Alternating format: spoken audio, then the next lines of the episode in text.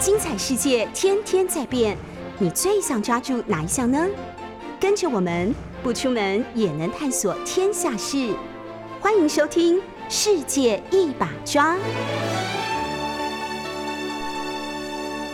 世界一把抓冬奥听酒吧，这是冬奥限定的特别节目。我是海伦，这是我们第四集的播出喽。那大家知道，东京奥运其实在八月八号就要闭幕了。前面几天大家也都看到我们中华队选手精彩的表现。不过呢，我们的赛程还没有结束，要提醒大家，今天我们有桌球男团的八强赛，我们庄智渊庄老板还有我们林云如陈建安都会出赛哦。另外，田径赛场上我们有陈奎如，今天会在男子百十公尺跨栏出赛，以及我们的马术女将陈少曼，她今天会在个人障碍赛的资格赛出赛，让我们一起来帮我们的国手加油。今天我们的节目呢，阵容来宾的阵容非常的坚强哦，我们待会马上就要为大家。连线的是我们网球一哥卢彦勋，真的是我们华人男网的骄傲哦。我们今天要请彦勋来回顾一下他的英雄的旅程。另外呢，在后段的节目，我们要来认识一下马术。我们要来连线的是我们国际马术总会的副会长黄启芳，黄大哥。Jack 哥呢，其实他自己也是马术选手，所以呢，由他来谈马术真的是再适合也不过了。今天海伦要讲非常少的话，我要把很多的时间留给我们的大来宾。而且我眼睛一直起雾，所以如果你在看聊聊天室的话，你就会看到一个眼睛一直起雾的海伦。但没有关系，重点不是我。我们在聊天室里面，我今天已经看到很多人是专程为了我们燕勋来上线来听来看的。马上就要来跟我们燕勋聊一聊，燕勋午安。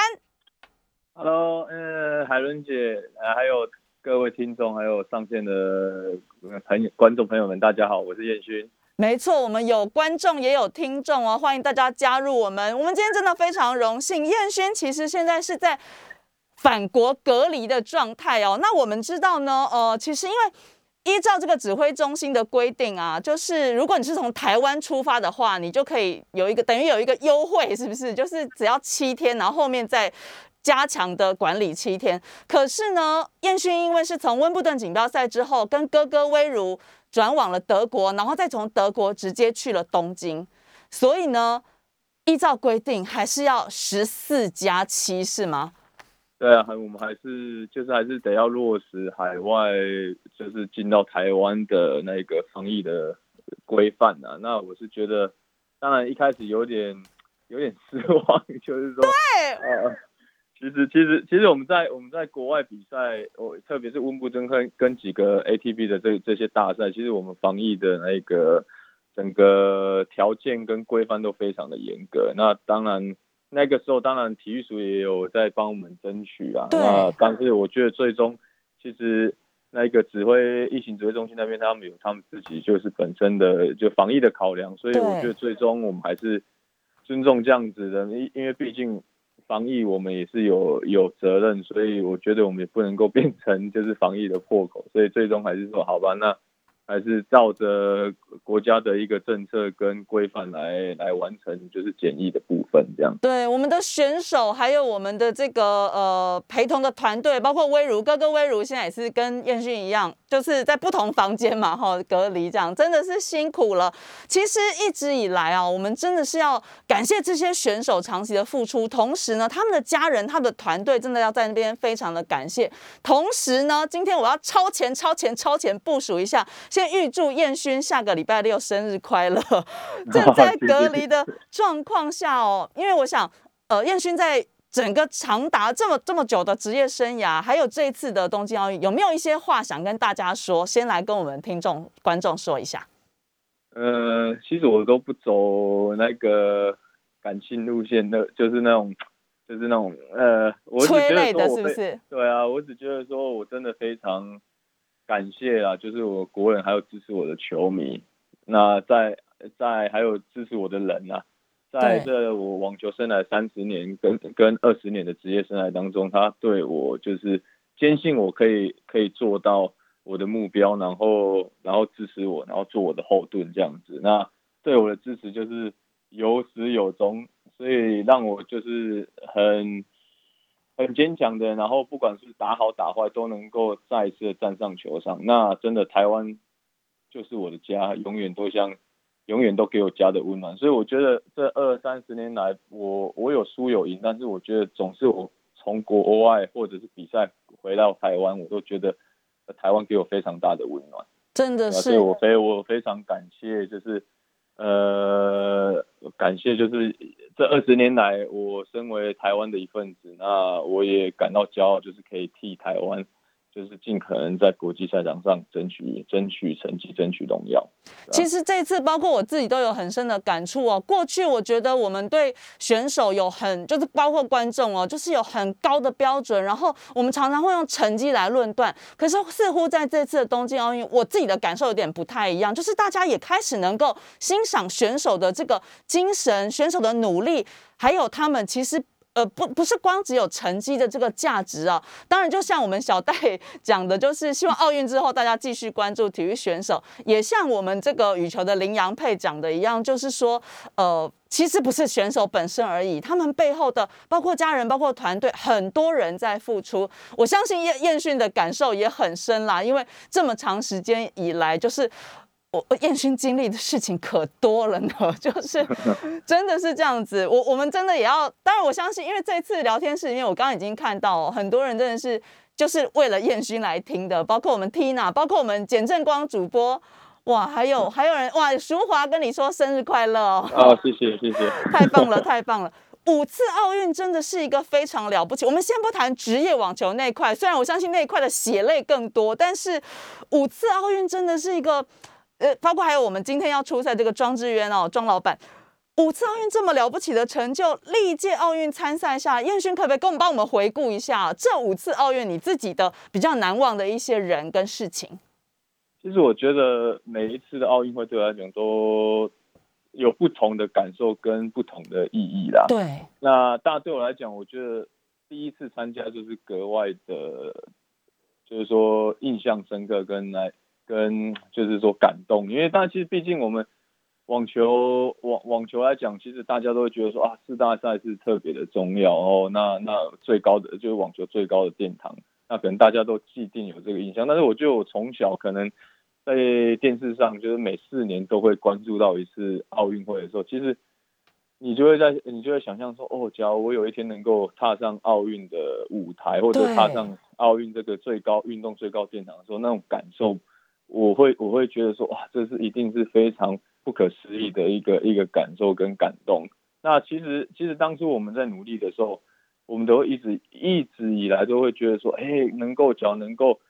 呃替国家或者是替台湾能够争取，或者是说背上台湾的战袍，对，然后在在国际场上出赛，我觉得这都是非就是非常的光荣的一件事情。所以当时然后不管是在台湾世杯好，不管是在亚运。甚至哎，最终哎，自己的努力能够获，就是得到奥运会的一个资格。那其实这这些东西都觉得哎，我我觉得这是我身为国家一份子的一个一个荣耀。但是其实也有一点小插曲啊。其实当在那个时候，其实，在零两千年初的时候，其实自己的一个赞助啊，经济状况并不是很好。对。那那所以其实那一个时候，呃。而且对岸其实我这个是有点小秘辛，其实对岸在那个时候，他们的男子网球其实还还有女子网球也没有说发展的非常的顺遂，所以在那个时候，其实我们有受到一些就是邀请跟跟就是说有人来挖角了，就类似这样子的情况。那当然，其实那时候是诱惑是蛮大，当然不是说什么巨大金额，但是在以当时的一个状况来讲，其实。为了自己往后的职业生涯的一个一个经济状况来讲的话，其实那是蛮大的一个诱因啊。对，那只是说他其中有提出了一个条件，就是说，呃，你可以来，但是唯一的就是你不能代表呃你的你你的台就是国家去打奥运会。这也太这是这是一个这是这是其中的一个就是一个一个秤对的一个秤，但我不知道是因为。有什么样的关系？因为其实他后面他有一个就是全运会的一个参赛的一个部分，所以他意思说，假设你有代表台湾去参赛的话，那当然他可能在全运会的他们他们大陆全运会的那个参赛资格上，他们可能就会就是不符合就对了，所以他他有他有一个弹数，就是那当时其实我们也在考，我们也一直想说用这个东西，然后来来来阻止我参加人生，就是说我我自己就得要考量说，当然为了这个东西，或者是我人生第一次踏入奥运殿堂，那当然其实我觉得这东西就毫不犹豫的啦，因为毕竟毕竟代表台湾，然后来来参加奥运会，其实这是这是人生。你说用用什么金钱都都就是说就是都换不到的一个一一件事情跟一个荣荣誉，所以后后来我们其实我们也也没有说婉拒他，因为其实毕竟我们也也需要，但是我觉得这这东西是更对我们来讲更有意义、更更重要的的的一件事情，所以我觉得这不能够用用这东西去交换，所以所以其实那那时候是。为什么有印象深刻或者怎么样？其实在这过程当中，其实，在那之前，其实我们也是很，就是说遇到一些瓶颈，遇到，但是有这样子的机会的时候，我们最终还是，呃，秉持着我们的一个信念，跟我们我们想要达到一个目标，最后，呃，带着台湾的荣，就是一个一个荣耀，然后站上站上奥运的一个舞台。所以，那当然，其实每次的奥运会对我来讲都感有不同的感受啦。其实像雅典奥运的时候。我自己也第一次，而且也知道说，哎，雅典奥运会在那个时候一百年前是第一届的奥运会，对，回到奥运的发源地了。对啊，所以我觉得这也是感觉好像冥冥冥冥之中注定，就是说，哎，自己第一次的一个奥运的体验，也是就是一百年前就是奥运的一个算是起源的一个地方。所以其实他们举主办单位非常用心，就是用现代化的一个方式，然后还要再。融入到当时一尽可能的去保留或者是呈现出一百年前的那个奥运的一个风格，所以我觉得那在那个当下，我觉得对奥运会真的是，就是有有点永生难忘的一个感觉。虽然说自己在那时候的表现就是呃对自己期待很高啦，因为但是问题是说没有没有拿出一个好的成绩，但是我觉得在整个那个氛围上，我觉得是非常难忘的。那当然这中间像北京奥运。然后伦敦其实他们各自都有他自己的一个特色，像英英伦风的伦敦奥运会，对，那那北京奥运会是我们第一次，我第一次能够在亚洲的一个国家上，然后然后参与奥运，对自己来讲，不管是环境或者是气候，都是最适合的一个一个一一一一个状状态。那里约奥运也非常特别，就是第一次在南美洲举办奥运会。其实我觉得这五次奥运会来讲，我都对我来讲都是。很多第一次的一个感受，虽然我参加过五次，但是很多我也很荣幸能够参与这么多，就是奥运会它呈现出来的风格，也呈现出来的第一次，所以我觉得我自己蛮幸运的。那我觉得自己蛮幸运。那当然这一次我我我也是第一次，就第一次从我 球网球的那一个职业生涯当中退休，所以这也是第一次，所以那也很感谢啦，就真的是很很感谢很感动。那当然。我觉得当然在最后一球结束的时候，其实我脑海闪过说就结束了，我的网球生涯就结束了，我的我的我代表台湾的一个一个使命跟那个都结束了，就在就在球赛的时候还是感很高度专注的，但是等到真的那一分之后，那个感触还是上来。你握完手，你要收拾你的你的袋子的时候，你就觉得说这一切就。结束了，就是说，我不知道该是呃高兴，还是说该是呃喘口气，就是说，哎呀，整个整个压力什么都都都释放，还是这样，我不知道，就是觉得有有一点开心，但是又有点非常落寞的那种那那种感觉，而且就觉得这二十年来好像就是很快的就一眨眼就历历在目，从你的脑海当中跑出来，但是很瞬间的就。就站在现在这个这个 这个 moment，所以真的是五味杂陈呢。对啊，对啊，所以当然，其实我我没有很感伤，但是当那时候的访问就是在当在现场访问记者，记者一提出来的时候，我我我确实我觉得，嗯，他他点起点起了我 我我的一个一个一个情绪这样子，对啊，但是我也后来当然在休息室也跟我哥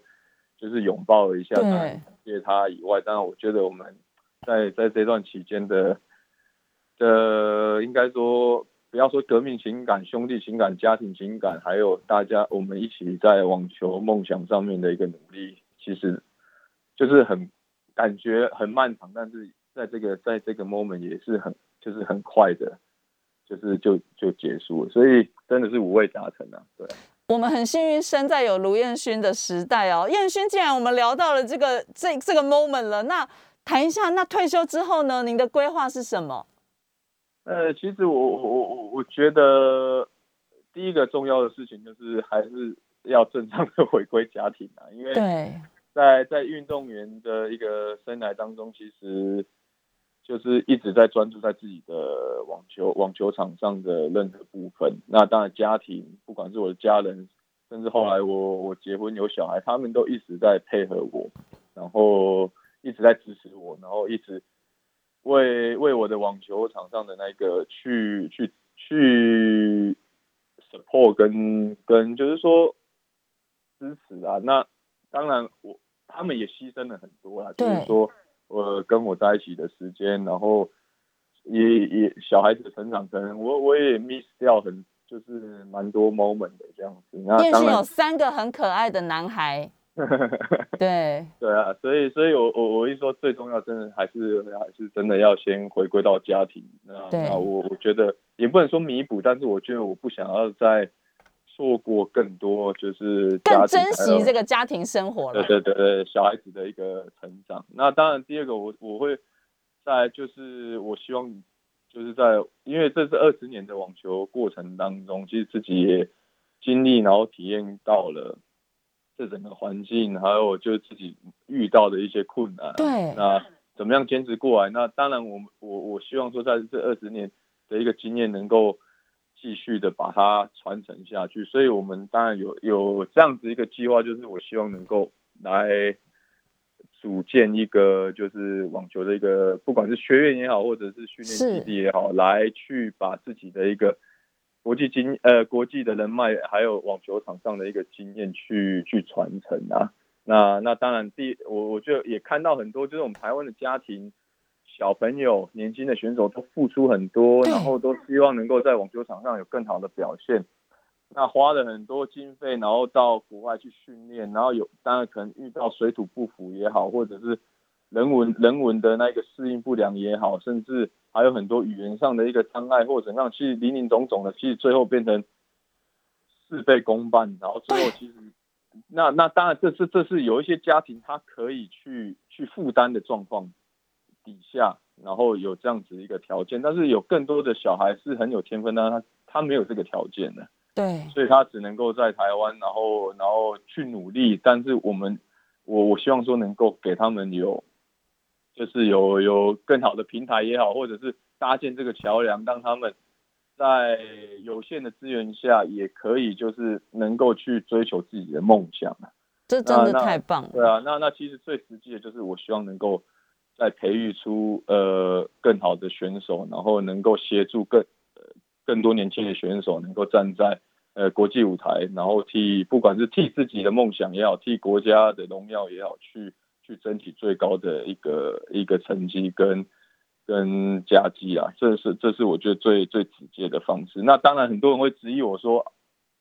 啊为什么是你，或者是你你你确定你做得到吗？那那当然对我这个质疑在燕勋投入职业网球的时候就有了，但是我们都相信卢彦勋绝对做得到。没有，我一说，我一说，我很欢迎，而且我也我也鼓励大家，我们一起来努力。对，然后不管是不管是不一定是说这个东西一定要由我来来完完全全执行，但是我相信以我在就像刚刚海云姐讲，投入在网球，在当时我们要打。打职业的时候，说实在，用手指数也算得出来，有多少人相信我们能够打进到一百名内，然后也多有多少人 可以看好我们。其实真的用手指头都数得出来。那那当然，我觉得我我我还这二十年后，我当然上这是一个转换跑道，但是我相信我的我的信念跟我的坚持，还有我的经验，还有我经历的这整个过程当中，我相信我能够做到。我也。我也相信我能够帮助这些选手，所以而且我觉得最重要是，我我希望用就是我我心理上有一个就是有想要回馈这个这个这这个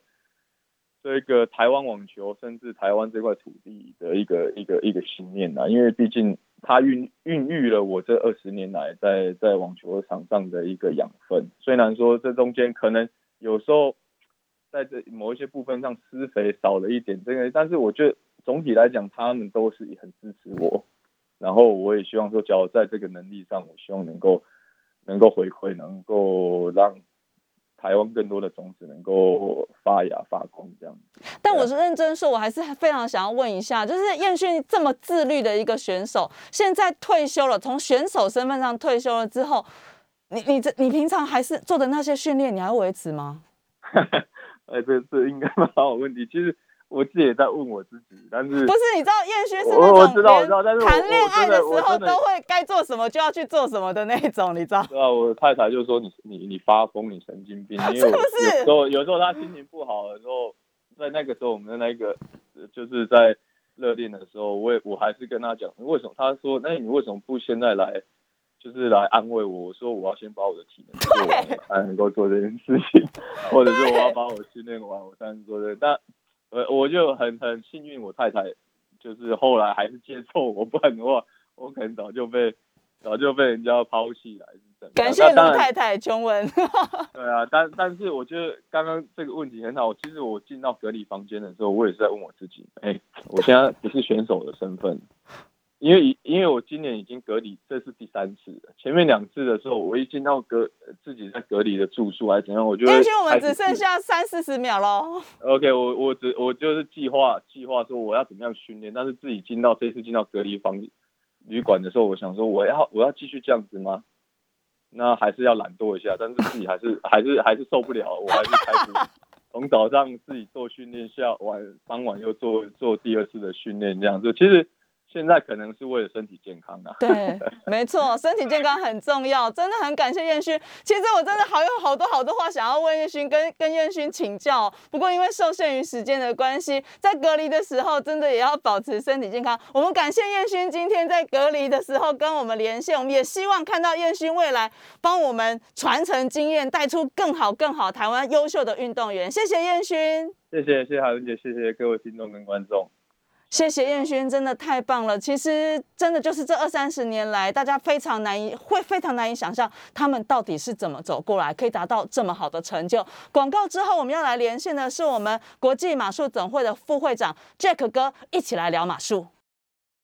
世界一把抓，冬奥听酒吧，我是海伦。今天在我们的冬奥期间限定的特别节目里面呢，为大家刚刚访问到了卢彦勋。哇，我们聊天室已经有朋友说，拜托彦勋能够来现场，想要看本人。其实我同事也非常有这样的期望。第一个啦，他先结束隔离；第二个，让他陪一下家人。希望我以后也有机会，真的能够把彦勋请到电台来，再来跟听众朋友分享。这个阶段，我们来认识一下马术啊。今天下午，我们的马术选手。陈少曼选手呢就要出赛了，她参加的比赛呢是障碍超越。我想蛮多朋友其实对马术相对来说哦比较陌生，不过呢真的是一个值得大家认识跟这个推广的好运动哦。那其实我们已经两届都有女选手参加这个。马术比赛，但是要强调一下，为什么强调女选手？第一个，对了，她们两位都是优秀的女生。第二个事情是，其实马术比赛哦，没有分像其他比赛是分男子组、女子组的哦，男女是一起比赛，是一个非常平权的运动。那上一届我们的汪艺秀选手呢，她也担任了我们开幕的掌旗官。这一届我们的选手是很优秀的陈少曼，不过呢，因为少曼常常常年都在国外了哈，所以呢，大家相对对她比较陌生一点，但不能因为这样，我们就忽视这位选手哦。我们今天要邀请到是我们国际马术总会的黄启芳副会长。这个哥呢，同时他自己也是马术选手，所以真的就像我开头说的，由这个哥来聊马术，真的是再适合也不过了。这个哥午安，呃，大家早，我是 Jack。对，这个哥是非常优秀的，我们国际体育事务能够做到我们国际总会的副会长，这真的是在国内非常非常少人有能够有这样子的条件跟能力，跟就是有这样的表现，真的是我们也觉得非常的骄傲啊！除了选手之外，其实国际体育上有很多东西也值得我们骄傲。Jack 哥来跟我们介绍一下邵曼好不好？邵曼呃可能比较不熟悉，可是大家应该都知道认识邵曼的爸爸啊，邵曼爸爸现在就是国剧的呃大老板陈泰明 Pierre，啊陈泰明先生的千金，是是的二千金。然后呢，更特别的是，其实邵曼的姐姐，她双胞胎姐姐，跟她原本两位也都是这个马术选手，两个也于二零零六年杜哈亚运都有呃，邵曼是夺得到了银牌，然后邵乔是得到了第四名。所以其实他们这两个搭档其实是非常厉害的姐妹档。太厉害了吧！不过因为真的就像我刚刚讲说，他们常年在国外，那马术运动，这哥哥，我不知道您对他的这一次他参赛的马匹熟不熟？呃，本尼德这匹马是一匹公马，它是那个呃，这一它最这几年其实都一直在努力在栽培这一匹马。这匹马应该是算它的第二批的主战马。原本它有另外一匹马叫做 Ninian，它这次虽然也有入选，可是因为个人赛的话，只能带一匹马到这个、哦选一匹马到这个比赛场，所以说他在最后的这个这几天就要去做一个呃选择。所以呢，他就选了这一批啊、呃比较会跳哦，就是跳跃比较高，但是呢，相对的感觉上就是比较呃比较我们讲比较 hot，比较呃神经质一点的，比较有会那个什么爆发性的这个匹马来做这一次的这个呃比赛嘛。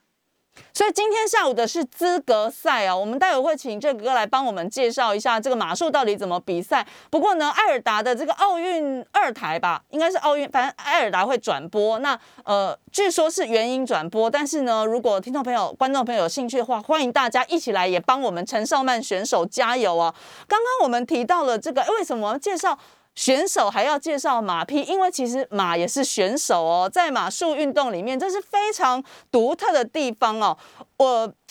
加上我们最近不是只有这最近而已啊，就是其实每一次的大型的比赛的时候，我们其实可以会看到一些新闻报道，就是这个选手会因为他的马匹的状况。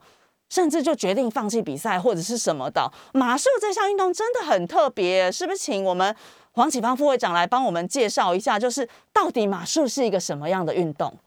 好啊，第一个马术这运动对我们这个协会来讲的话，我们的宗旨就是以马匹的福祉为优先。哦，所以呢，这一年今年度你可以看到，在这个奥运的呃比赛场上，其实有一位瑞典的这个选手，他在最后一个呃时刻把他的马匹就是呃退赛，原因，就是因为他马匹的这个牙齿哦、不舒服，马的牙痛了我刚没有骂人哦，是马匹的牙痛了，所以就不比赛了。是因为为了马的这个福祉着想，对，所以他就呃就决定当下就退赛。对，所以这个部分来讲，我马匹的这个福祉对我们来讲是第一个。然后呢，刚才你也提到了提到了马术这运动是一个平权的运动，对，因为是男女哦，就是从十八岁最最小年纪是十八岁到呃没有最高年纪你你七十岁都可以比哦，对这个是这个它是一个非常的从小到大都可以比的运动。再来就是男女一起比赛，而且呢这一次哦东京奥运更特别的是，到目前为止个人的金牌赛的这个金牌得主两位都是女生，哇，对。女生的表现相当的优秀哦，真的是那很开心的一昨天对件事。昨天在这个马术的三项赛的这个三日赛的这项目里面，也改写了奥运历史，就是第一位女生夺金牌。哇，因为这一个项目原本来讲，大部分都是男生会比例会比较多，而且呃相对的，他对这个耐力的要求比较高，所以以往来讲都是男生夺得个人的金牌。那这一次就是有女孩子有有那个德国的女孩子独得金牌。这真的是太不容易的一件事情了。可是也看得出来，这项运动啊，就是男女的平权的投入。所以其实只要他能够做到我们刚刚讲的人马合一的状态的话，其实他非常有机会拿到金牌的。刚刚也有提到，这个哥也有提到说，这个呃年纪其实年纪不是问题耶，很年长的选手也是可以来参加马术比赛的。对，其实像这一届最年长的马术选手是呃六十六岁的哇那个 Hannah，她是来自于呃澳洲，的这个马场马术选手。所以说，其实对啊，对啊，马术这运动来讲，老实说，有的时候反而你的年纪越大，相对你累积的经验跟你的这个呃本身的一个那个训练的模式的这个累积，相对对你来说是一个更吃香的一个啊一个一个一个优势就对了。刚刚我们提到，刚刚其实这个也有提到，哎，三日赛，我记得之前马场马术也已经比过了，对不对？所以接下来我们要看的就是我们少曼参加的这个障碍超越啊。呃，我们先来聊一下，就是刚刚大家其实也会很关心这些马匹哦，就是说我们要如果要去，比如像这次东京奥运的话，那少曼平常他是在哪里训练？那他的马匹挑选出了马匹之后，那那怎么怎么弄到东京去啊？好，跟大家回顾一下，双曼最早从八岁的时候是在台湾这边做训练，对，哦，就在我们当地的这个马场。那呃，刚刚你也提到，就是说他很巧的，当时就是他跟汪义秀两个人一起在这个阳明山这边做训练。然后呢，接下来爱上了这个这个呃运动以后，他们就是在呃暑假寒假的时候都会到欧洲，然后最早是到这个德国这边一个非常有名的啊这个马场。哦，然后那个老板本身也就是当初的德国选的的选手，后来也是这个代表队的这个呃的这个呃团员，然后再来也也也成为他们的这个 chef de key，就是我们讲的这个赛会的这个经理，带着他们的领队。哦，所以说他从小的时候就一直有这样的一个呃很好的一个训练。是。那他目前来讲，人是在呃他的目前的基地是在荷兰这边在做训练。荷兰。对，因为荷兰以这个呃区域性来讲的话，它离附近的这些比赛场所都是非常的方便，所以说呢，呃，如果要取得奥运的一个积分的部分来讲的话，最好就是选手要是在欧洲那边，因为赛事也多，相对的在荷兰或比利时的这个地区来讲的话，它也在附近的这个方圆啊一百公里就有很多的这个大型的跟重要性的比赛。是。所以，那我们怎么把这些马就是挑出来之后要运去东京？对，他们就是等于相对我们讲的做商务舱哦，商务舱哦。对，呃，每每两匹马会放在一个所谓的一个呃箱子里面，箱子里面当然有保保护的箱子里面，然后呢用货机哦，这个有空调的货机把他们就是安全的从这次从欧洲的这个比利时这边安全的把它们运到了这个。东京，那所以您的意思是说，不同国家的选手要参赛的马匹会先集中到比利时？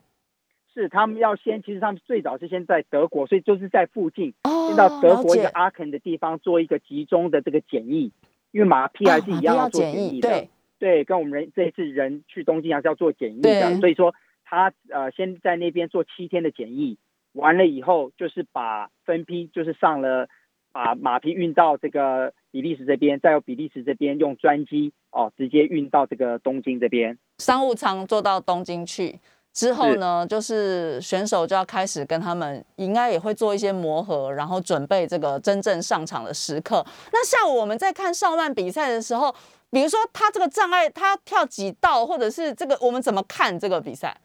一般的障碍大概会有十四到十六道，然后呢？呃，跳障碍的过程，假如说就是不能掉杆，啊，假如掉一杆的话，就是扣四分，四点。OK。然后比赛来讲的话，扣最少点的，扣最少分杆数的这些分以点数来算，是最少的这个就是进入前三十名就进入呃明天的决赛。所以我们今天下午看，就是第一个先看他顺利都有跳过这些障碍，然后再来就是有没有排名到这个前三十名。的话，就会进入后面的这个决赛了。那我们一起来帮我们的陈少曼选手加油。时间是早上的十点四十三分。大家现在所收听的呢是九八新闻台《世界一把抓》冬奥听酒吧的节目。我们现在为大家访问的是我们国际马术总会的副会长黄启芳 Jack 哥。那其实 Jack 哥本身哦，就是他投入马术的这个故事也是非常有意思。我不确定我们今天有没有。有没有时间可以跟大家分享这个故事？但是因为太精彩，就是你知道吗？就是如果你接触或者是你上网去搜寻的话，哇，你会很讶异，说我们竟然会有一个国内的人可以在我我可以这样讲，是毫无背景的情况下，然后一路做到了国际单项运动总会的副会长，而且呢，这个哥其实在之前这个台北呃新北市还不是新北市，还是台北县的时候啊，就曾经在当时花博期间把年会国际年会哎办到我们台湾来，当时有非常多的这个国际马术总会的高层各国的代表都。飞到台湾来，这是非常非常非常了不起的成就，所以，我们今天真的也非常荣幸，可以邀请到这个哥在电话线上跟我们连线。以后有机会，真的也是希望可以能请到现场，让大家看一下本尊啊。不过，在冬奥期间呢，我们关心马术比赛，到底马术还有哪些重要的讯息呢？我们要稍微休息一下，广告之后呢，我们再回到世界一把抓冬奥听酒吧的特别节目现场，要一起来再了解一下马术还有哪些需要我们知道的。世界一把抓冬奥听酒吧，今天是我们这个冬奥特别节目第四集的播出了。其实我每次在做节目的时候，我都提醒我自己说我要冷静，或者是很有气质的来主持这个节目。但真的太难了，因为只要一谈到我们的选手，真的你就会有一种热血沸腾的感觉。那当然也非常。感谢我的来宾哦，他们真的都是专业，同时呢对这个领域投入了非常多的心力在上面，然后也很开心他们可以在节目中跟我们分享真正专业的知识。那今天我们连线的呢，第一个阶段是我们的网球国手卢彦勋，这个阶段我们连线的是我们国际马术总会的副会长 Jack 哥黄启芳副会长。那 Jack 哥其实刚有提到哦，他能够担任这个。副国际总会副会长的职务真的是非常非常非常的不容易啊！这个阶段，其实我想来先来问一下，本来既然是身为国际总会的副会长，那你人不是应该要在东京？是啊，原本我从去年就被告知要排除万难，这几天无论如何一定要把日子空出来，要跑要过去东京，对，要协助这个选手跟参加这些颁奖的这个活动。对，可是很遗憾，因为但是对，因为 COVID-19 的关系，对，呃，在最后阶段，我们被呃国际马术总会被呃国际奥会 IOC 告知说，由于疫情的关系，希望能够把我们这次的这个国际总会的这些成员的这个人数再往下这个修正哦，就是啊啊尽量能只只就是参加的人数就是非必要的人哦呃不用不要去参加。其实就是一个防疫的考量，所以希望说，哎，我们让绝对需要在那里出现的人出现。当然，Jack 哥也很重要，只是说相对。所以说，其实这个决策是非常困难，因为但是呢，我跟另外一位副会长，我们呃，另外国际马术总会的加拿大籍的副会长，其实我们两个有讨论以后，我们认为说，既然这样子，这个时现在这个疫情这么的艰困，那这个去的人数又被呃。限制到这么少，对，那我们应该把这个两个我们两个人的位置留给最需要去协助这些选手的这些啊，我们在这个 HQ 就是在洛桑总部的这些人员，对，可以过去那边去服务我们的这个选手跟这些裁判，所以我们两个就呃最后就是做出了决定，就是把我们的位置让出来给我们的这个呃 HQ 的这些 staff 这些人员，就是可以过去协助这个选手，然后也。恰好真的是有用到，因为呃这次这个除了这个疫情的关系，其实有那个刚好有碰到这个呃澳洲选手碰到一些药检的这个小麻烦，那也还好，在这个我们这个法务人员的这个协助下，顺利可以让澳这个澳洲的另外两位哦，也是其中一位是非常有名的澳洲的呃世界排名前很前面的一个女选手，也可以一起这次可以再次出赛。所以说，我觉得说我们这样的一个牺牲来讲，对这个选手其实呃有得到帮助，其实我们也很高兴。对，所以其实，在国际体育的这个领域里面呢，有时候是必须要做出牺牲的，你必须要牺牲小我，完成大我。这个哥其实是我们华人第一位担任国际马术总会的马术总会这个副会长的角色。但是其实他虽然人没有去东京，你不要以为他就闲着。这段疫情期间，他在台湾，我相信透过线上也做了很多很多事吧。是啊，几乎每天都是在跟着选手跟总部这边在做联络，然后各国的这些呃协会有些问题的话，也都是会主动打电话来给我。然后呢，呃，包括还好海伦姐，你有谢，你有那个帮我去问了今天下午的转播，因为连烧麦的妈妈昨天打电话给我来问说，今天有没有转播啊？对，真的是，其实我们真的很希望能够看到每一位台湾选手。其实不管你对这个运动种类熟不熟，你看不看得懂这个比赛，其实说真的，不看怎么会懂呢？你就是要一直看才会懂啊。是是是，真的是，非常好，非常这个紧张，因为这一次哦。呃，进入这个决赛的话，他的这个之前的这个积分都会归零。对，所以说呢，只要你进入决赛，你还是就是跟其他人一样有机会去夺得一个金牌。所以今天的重点就是先赶快进入决赛，完了以后就是归零，然后再往明天的这个夺金牌的这个目标去进行。其实这真的是非常不容易，就是这位选手必须要把自己调整好，你还要照顾好你的马匹，然后跟你的马匹人马合一的去在比赛中完美的演出哦。我相信这是一个很值得大家看的比赛。然后虽然是原音播出，但好可惜哦。如果是 Jack 哥转播就更好了。呃，Jack 哥其实刚刚提到上麦的妈妈家庭，其实通常都是选手各单项都一样很重要的一个支柱啊。而 Jack 哥哥也是因为自己的爸爸哦身体的因素，呃，才开始接触到马术运动。然后呢，这个故事很长，所以今天没办法讲。但是呢，Jack 哥就现在变成不管是国际事务，还是其实他就是一位终身的马术运动的志工，这真的很棒。那他本身有非常优异的外语的能力，然后他在国际场上非常努力，当然也有很多的贵人相助。其实我相信这个过程跟选手有点像。其实后面我非常想要问这个哥，这个哥哥在奥运期间也看各种不一样的比赛，我你也看小潘啊，就是很多比赛你都看，也支持我们的选手。这个我们一直在讲什么让世界看见台湾，就这个哥我非常想要听一听您分析，就是到底怎么做。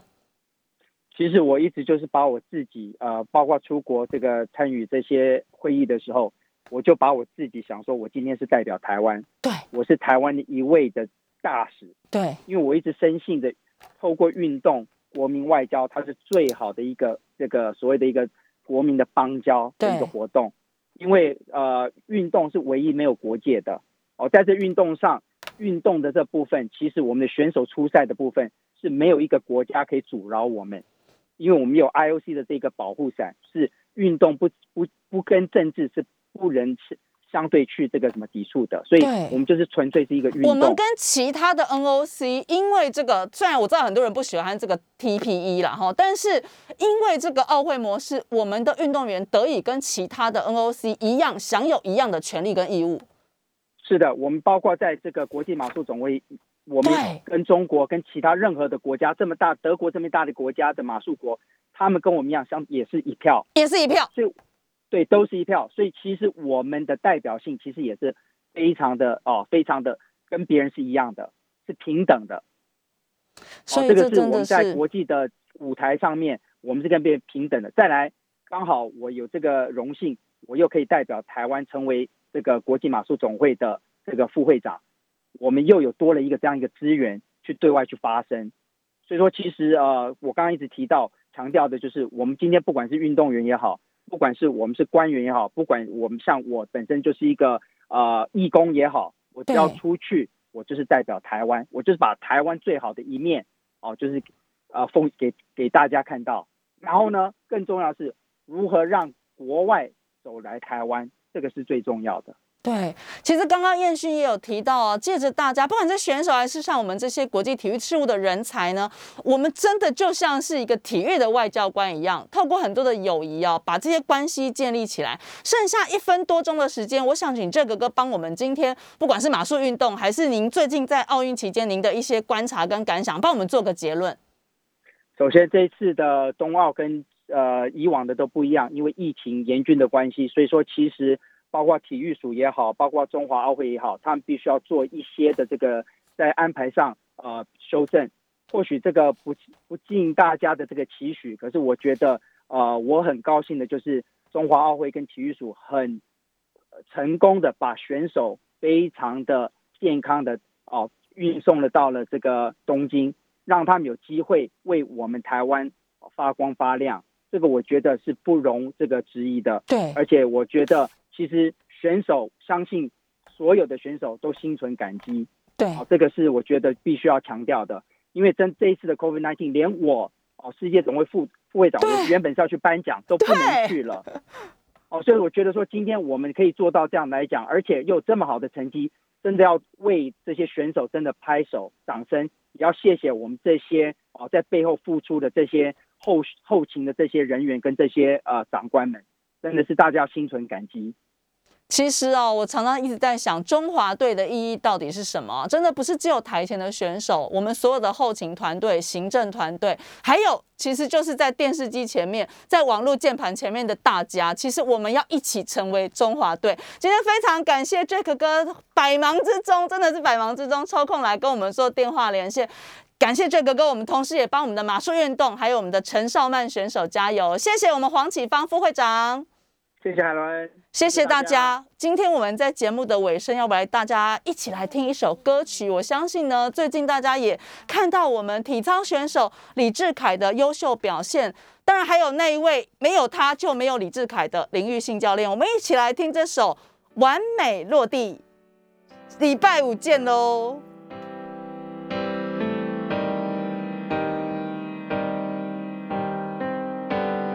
从现在我不会再逃避重新的环境，埋葬在我心底的血印，沉住气，我的心不在意，屏息不放弃，慢慢的